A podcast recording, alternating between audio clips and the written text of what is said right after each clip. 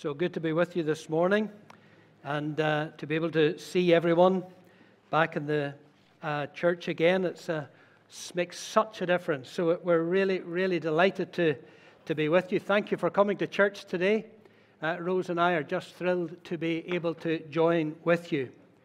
Um, if you turn in your Bibles this morning to John chapter 20, over these next few times when I'm down, we're going to look at some of the people who were uh, witnesses to the resurrection. And this morning we think about the author of the gospel himself, John the Beloved. So turn with me to John chapter 20, and we'll read the first 10 verses, and then we'll um, uh, think about some of the things that we read about John. This is what the text has to say. Now, on the first day of the week, Mary Magdalene came to the tomb early while it was still dark and saw that the stone had been taken away from the tomb. So she ran and went to Simon Peter and the other disciple, the one whom Jesus loved, and said to them, They have taken the Lord out of the tomb, and we don't know where they've laid him. So Peter went out with the other disciple, and they were going toward the tomb. Both of them were running together. But the other disciple outran Peter and reached the tomb first. And stooping to look in, he saw the linen clothes lying there. But he didn't go in. Then Simon Peter came following him, and he went into the tomb. He saw the linen clothes lying there, and the face cloth which had been on Jesus' head not lying with the linen cloths, but folded up in a place by itself. Then the other disciple, who had reached the tomb first, also went in. And he saw and he believed. For as yet they hadn't they didn't understand the scripture that Jesus must rise from the dead. Then the disciples went back to their homes. This is a sermon about John the Beloved. And the theme of the message is that Jesus brings out the best in his followers. That's the point that I want to get across to you loud and clear today. Jesus brings out the best in his followers. But this is John the Beloved. He's called John the Beloved because, at least on five occasions, he's referred to as the disciple whom Jesus loved. And this passage is one of them. I found five, there may be others. Um, it could well be, of course, that uh, Jesus just had a soft spot for John. The reason I say that is because John was the youngest of the 12 disciples. In fact, he was the one that lived the longest. Did you know that by 70 AD, remember this, Jesus died about 30 AD, that by 70 AD, 40 years after the death of Jesus, all of the disciples were dead but John. He was the only one that outlived all the others. So he was the youngest when he was there with, uh, uh, with the disciples. And it could be, of course, that Jesus, we know that he had six younger sibling. Change the batteries. Oh, there we go. We're back again. What does that mean? I'm not sure. It's a sign. Keep going anyway. Keep going anyway. Okay, well, uh, my, battery's re- my battery's been resurrected apparently, and uh, so uh, we can continue on. the tomb is empty, the batteries are recharged. Um, uh, so, um, where was I? My goodness. Um, uh, yes, that Jesus had six siblings we know of. Four bro- uh, he had four younger brothers and at least two younger sisters. And it could be that just Jesus, being that big brotherly figure, identifies the youngest of the disciples, young John, and has a soft spot for him simply because that was just the way that he was within the family. It seems that none of the other disciples took exception to the fact that John was described or identified as the one that Jesus loved particularly. Um, certainly, we can tell that, jo- that uh, John, uh, the beloved disciple, he rose to great prominence in the early church. I read one commentator. He made this point. He said, Peter formed the church in Jerusalem. He said, Paul emancipated the church from Judaism, but that John established the church in Jesus. Those were the three statements that uh, Godet, the French commentator, had to make about John. He was a remarkable man, was John, because of the things that he did. Not only was he a preacher of the gospel, the, the kerygma, but that he was also a teacher of God's word, the Didache, a preacher and a teacher. He was an author because he wrote John's gospel. He wrote the three epistles, 1, 2, and 3 John, and he, was, uh, he wrote the book of Revelation. So he was an author. And of course, he was a visionary. Isn't it remarkable to think about John, this young disciple? We don't know exactly what age he was when he became a follower of Jesus, but this young disciple who had traveled with Jesus, who rose to great prominence uh, uh, within the church in Jerusalem. In fact, in Galatians chapter 2, Paul describes John as one of the three pillars of the church. That's the phrase Paul uses Peter, James, and John. He rose to great prominence. Wouldn't it be exciting if God was to do that here in FCF? Raise up people who were preachers of the gospel. Raise up preachers who were teachers of God's word. Raise up people who were authors of literature that was helpful and, uh, and uh, enriching and encouraging, encouraging people to follow Jesus. Wouldn't it be fantastic if there were people in FCF who were visionaries, whom God would reveal the future to, and that we would see God by His Holy Spirit working in that special way? You see, John was a, a, a special person that raised to great pro, uh, prominence within the church. But listen, have no, make no mistake about this.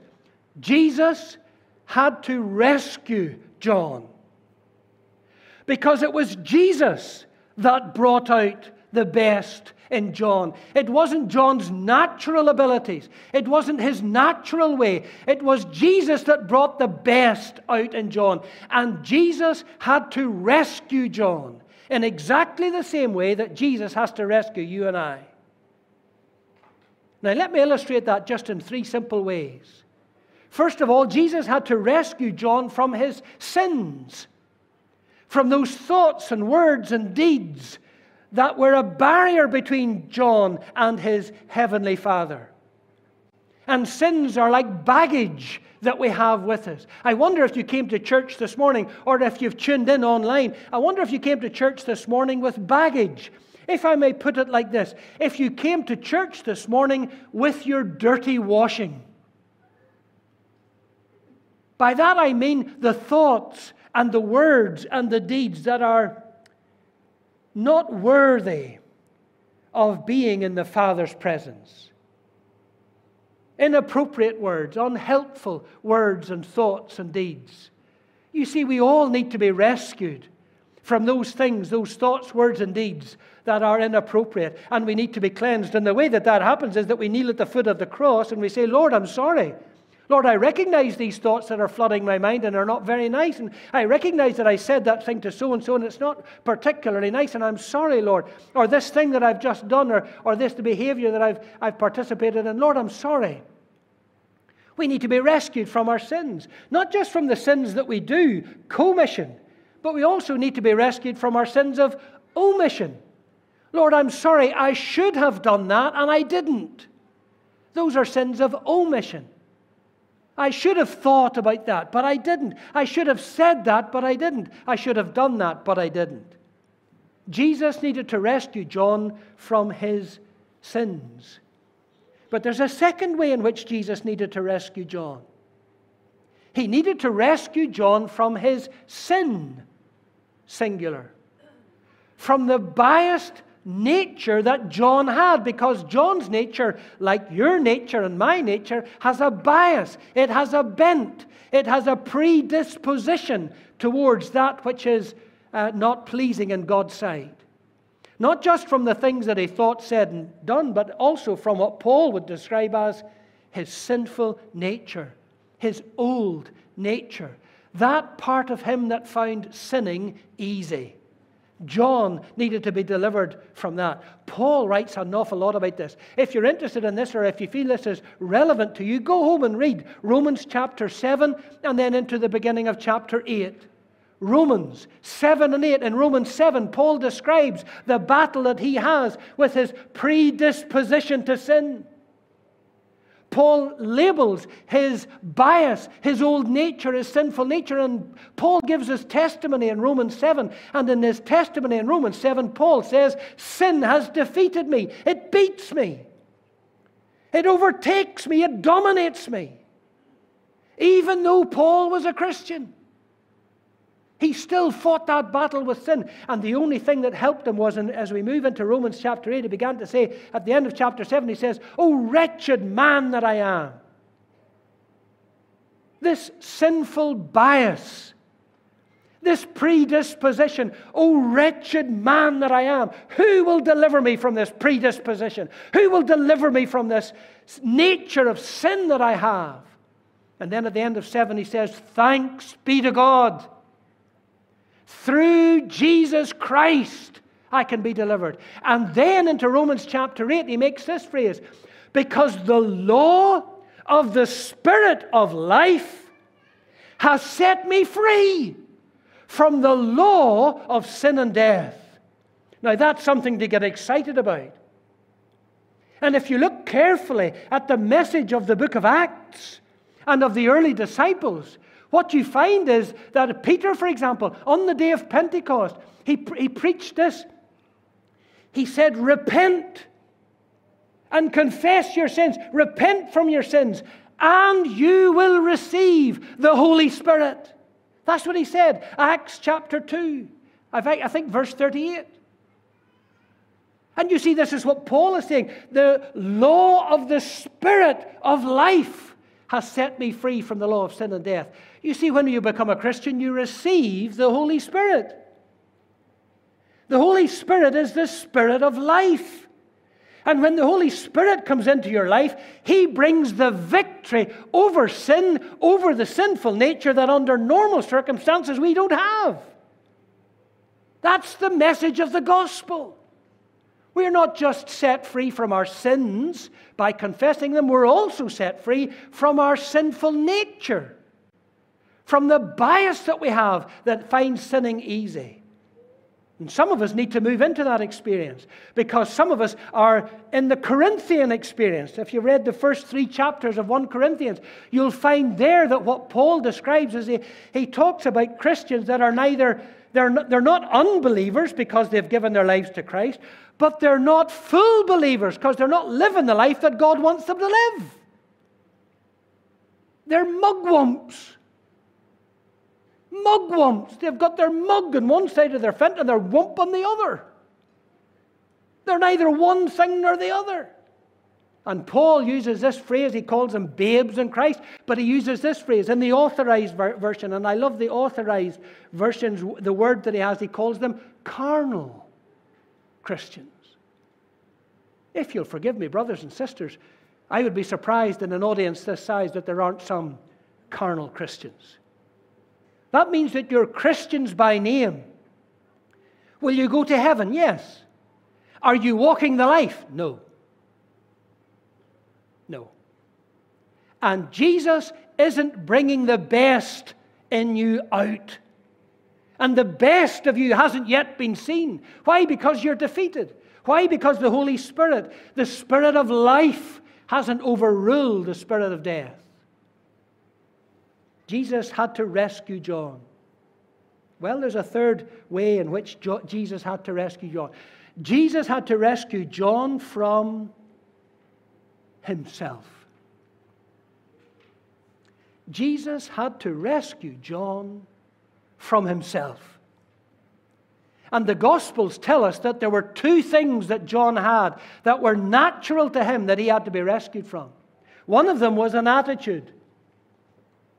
John, this beloved disciple, had an attitude problem.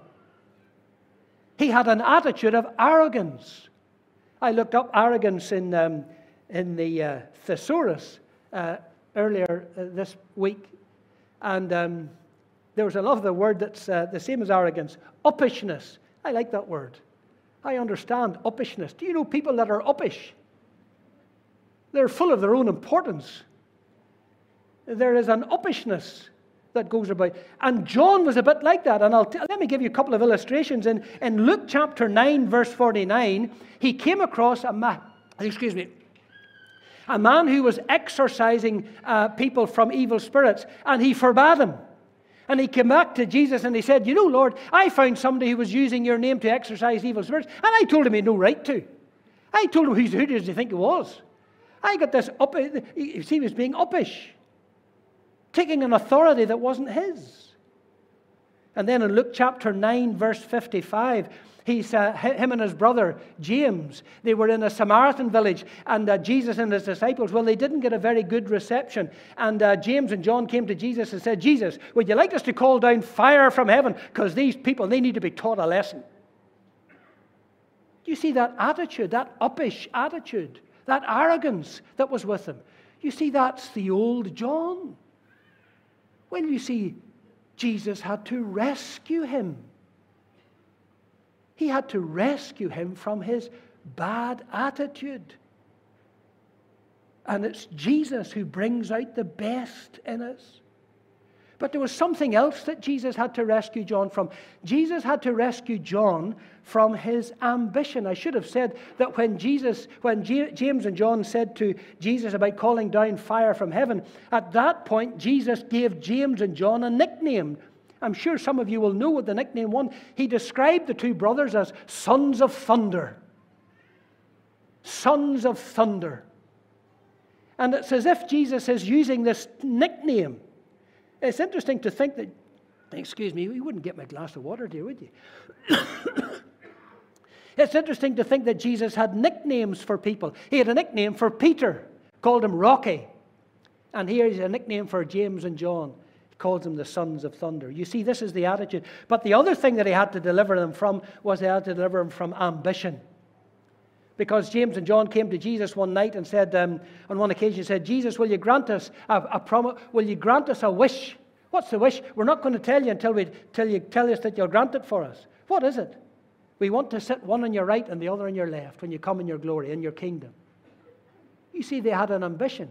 You see, that's why I say Jesus had to rescue John from himself rescue John from himself. What does God need to rescue you from? Is it an attitude? Do you have an attitude problem? Excuse me. Thank you, dear.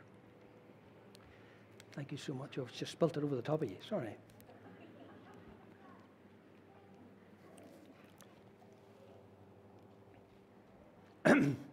Keep an eye there, would you? I don't kick this over here in a minute. Because if it goes in one of these leads, I'll light up. I'll become a, a son of thunder like lightning. And I'll just light up here at the front. John, you see, had to be delivered from himself. He had to be rescued from himself. What does God need to re- Have you ever thought to yourself, do you know what? I'm my worst enemy. I'm my own worst enemy. I'm always putting my foot in it. I, I'm, I'm dominated by this mood that I have. I'm my own worst enemy. I say things I don't really mean. I do things I don't really want to do. This is where I'm at. John, Jesus needed to rescue John from his sins, from his sin, and from himself in order to bring out the best in him. I read a, comment, I read a, a book uh, recently, I read it some time ago, I uh, revised my uh, undertaking of it, um, a book by John MacArthur on the 12 ordinary men, the 12 disciples. Listen to the vocabulary that MacArthur uses to describe John. Listen to these words John was uh, passion, severe, aggressive, self assertive, impertinent, sectarian, narrow minded, unbending, reckless, impetuous, volatile, brash. Oh boy, what a list of words that MacArthur uses to describe John. What words describe you? What words describe you? You see, Jesus' task is to bring out of you the best of you. And this was not the best of John. When we turn to the passage that we read this morning, just a moment or two ago, we find the best of John. Because there we find John has progressed up the list. When we're first introduced to John, it's an interesting point. When we're first introduced to John in the list of the disciples, he's number four. Peter, then Andrew, Peter's brother, then James, and then number four, John. But by the time we come to Luke chapters 8 and 9, it's Peter and John and James and Andrew's dropped off. And in Luke chapter 8 and 9, we find that. Then in Luke chapter 22, we find that it's Peter and John that Jesus sends to prepare the Passover. And in Acts chapter 1, verse 13, after the ascension of Jesus and before the, the, the, uh, the day of Pentecost, in that in between uh, few days, when it gives the list of the disciples, the apostles, it's Peter followed by John. You see, that's the best of John. John's progressed. MacArthur makes this point. He says, John aged well.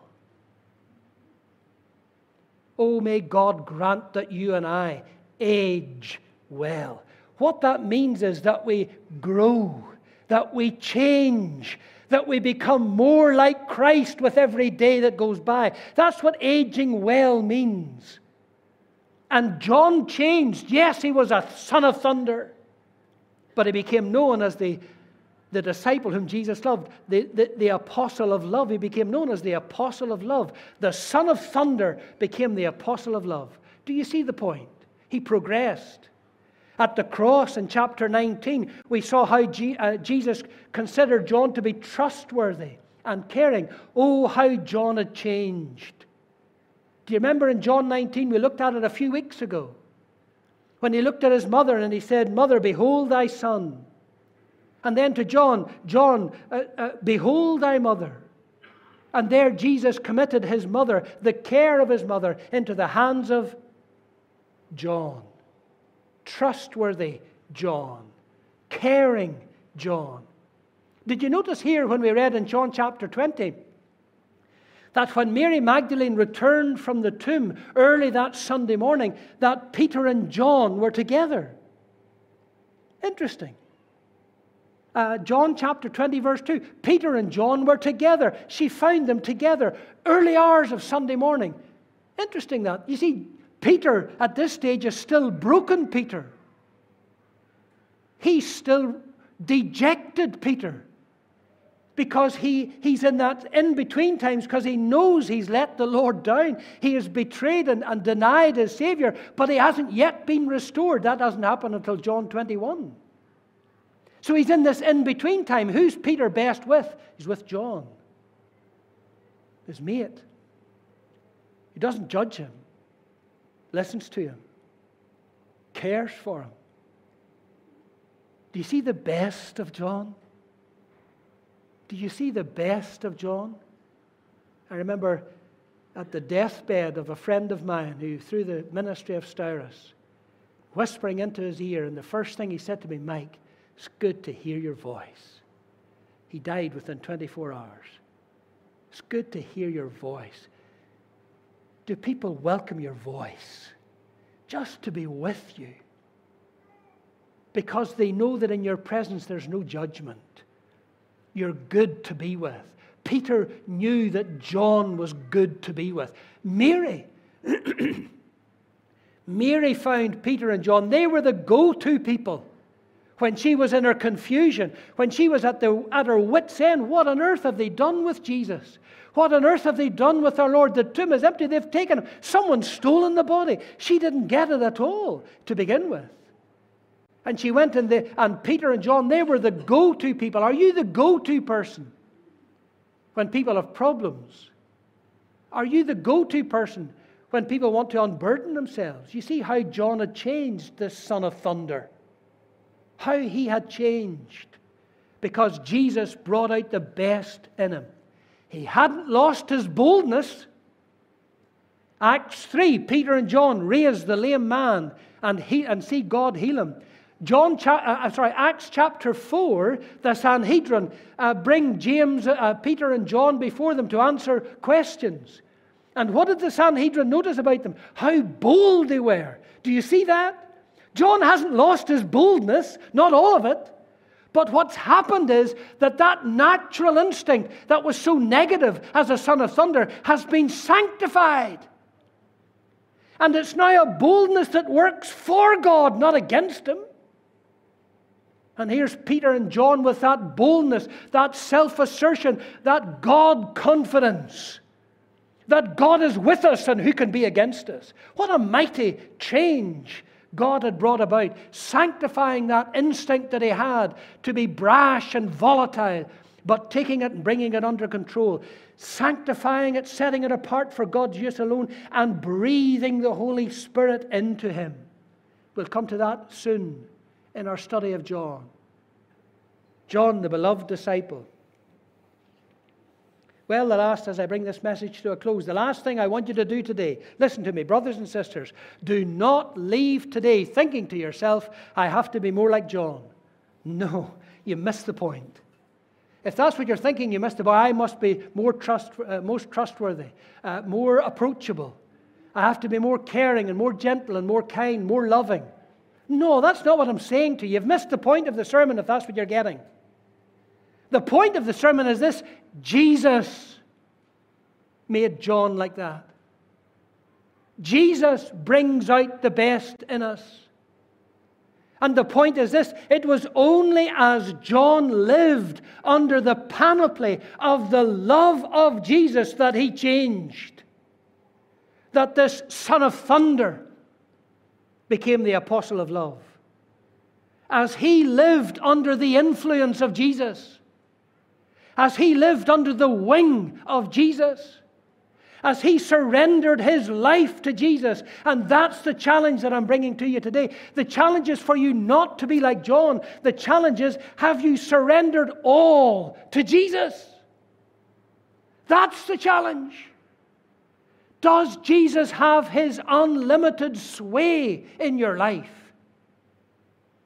Because it's only as Jesus influences you, as it's only as He controls you, it's only as He sheds His love uh, throughout you that you begin to change.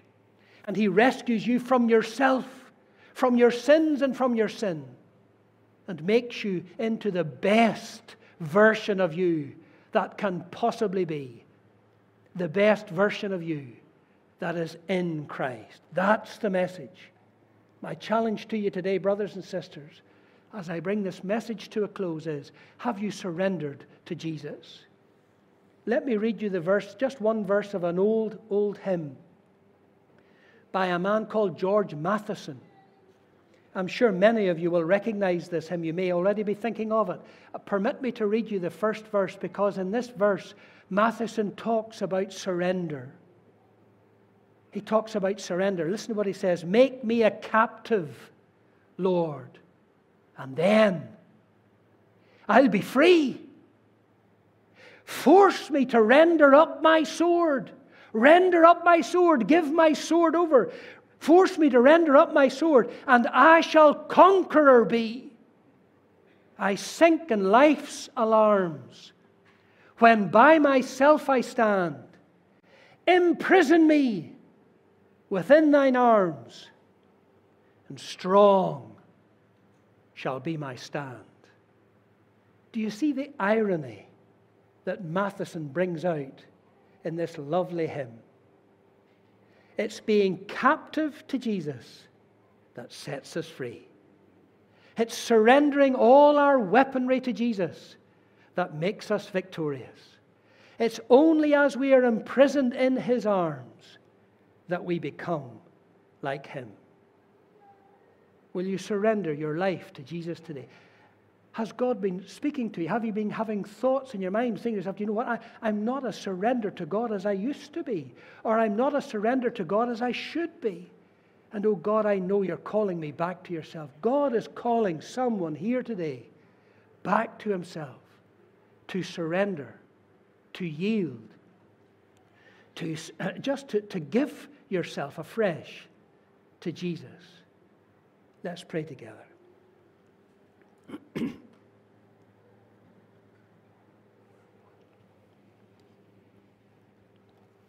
Our loving Heavenly Father, we thank you for John the Beloved. Thank you that he was a son of thunder. It seems a strange prayer to pray, Lord, but we thank you that he's a son of thunder because we get the son of thunder. We understand people that are sinful and have a bias towards sin and are their own worst enemies, because, Lord, that's how we are. Lord, that's how I am. But we thank you today, O our Heavenly Father.